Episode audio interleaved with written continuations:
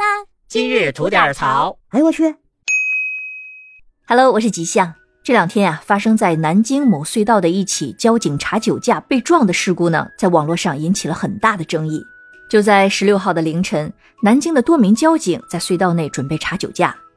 而从一段行车记录仪记录下来的一个现场画面可以看出啊，这个隧道呢一共分为三条车道，车道线上呢都摆放了反光锥，而且还有限速四十的一个指示牌。而多名执法的交警们呢，都是在最左侧的车道排成了一列，背对着来车的方向向隧道口进行移动，并且呢，在他们身后不到五十米的地方摆放了警示牌，因此可以明显的看到行驶到此处的车辆大多都是在减速刹车，然后向右变道。就在此时，一辆行驶在最左侧车道的网约车似乎并没有看到前方的情况，在撞倒了警示牌之后，并没有马上刹车，而是直接就朝着交警们撞了过去。在马上快要撞到人的时候，刹车灯才开始亮起。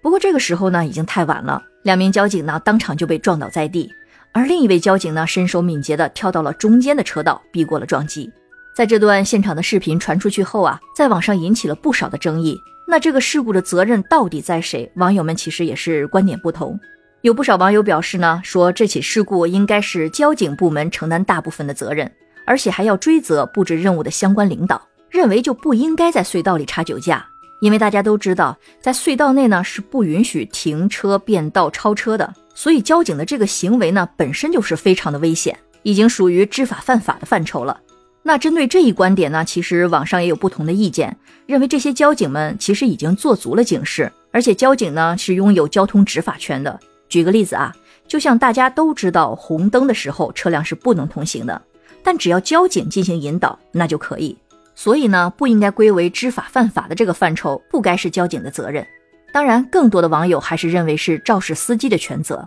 因为但凡他是正常的驾驶，显然不可能发现不了前方车辆的变道行为，以及路上的警示牌，还有前方的一排交警，更不可能说马上就要撞到人了，这时候刹车灯才开始亮起来。那有网友猜测呀，会不会是酒驾？但其实作为一辆网约车，而且貌似车上还有乘客，那就不太可能是酒驾。可能是在看手机，或者是疲劳驾驶等等其他的行为。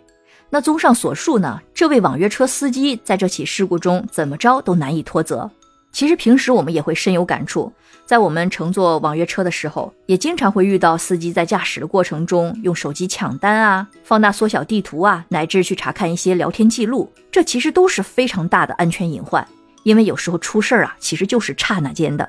而至于交警在隧道内查酒驾是否符合相关规定，那暂时呢是没有任何的条例对这一点去做出针对性的规范的，所以这个呢还要以官方的最终说法为准。但在我看来，对交警本身呢确实是一个不安全的行为，不知大家对此怎么看呢？欢迎在评论区里留下您的看法。想听新鲜事儿，您就奔这儿来；想听离奇的故事，欢迎关注我们的左聊右侃专辑，期待您的点赞和评论。